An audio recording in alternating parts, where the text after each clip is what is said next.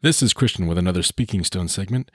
We had a question from Jeremiah regarding Warforged Warlocks. I listened to the most recent episode on Warforged. Warforged are probably my favorite D&D race ever, and I pretty much play one whenever the DM lets me. I particularly enjoyed the discussion on Warforged wizards and sorcerers.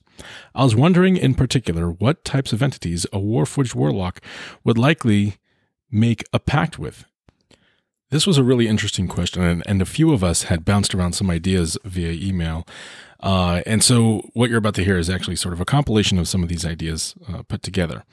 Uh, really, it's all about how you interpret the class mechanics. If you want to stick with a traditional pact model, a Warforged could act as any other warlock making a deal with a powerful entity. These entities could be overlords or Daelkyr or whatever, just like any other entity that any other race might form a pact with. The Prince of Frost wouldn't care whether the mortal reaching out to him is made of flesh or made of wood and metal. Looking to the classic 5e packs, uh, probably Infernal is generally going to be Overlords, unless you're using bots or Demiplane idea that Keith had presented in Dragon 408. Um, the uh, old one could be Daelkyr or an overlord like Tul Oreshka, and Fae would be Archfey from Thelanis. On the other hand, like the sorcerer, it's easy to imagine this as part of the Warforged's design.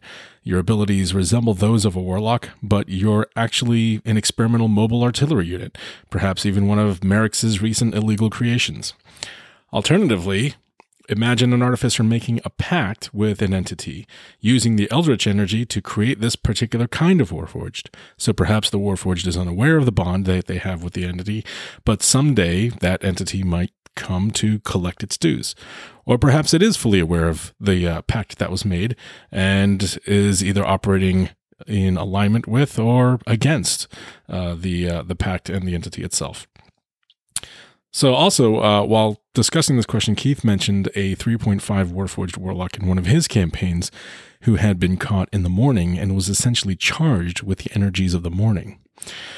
Coincidentally, when this question came in, there was also a uh, video that came up on D&D Beyond's YouTube channel related to warlocks and their packs and the relationships that they have with their packs.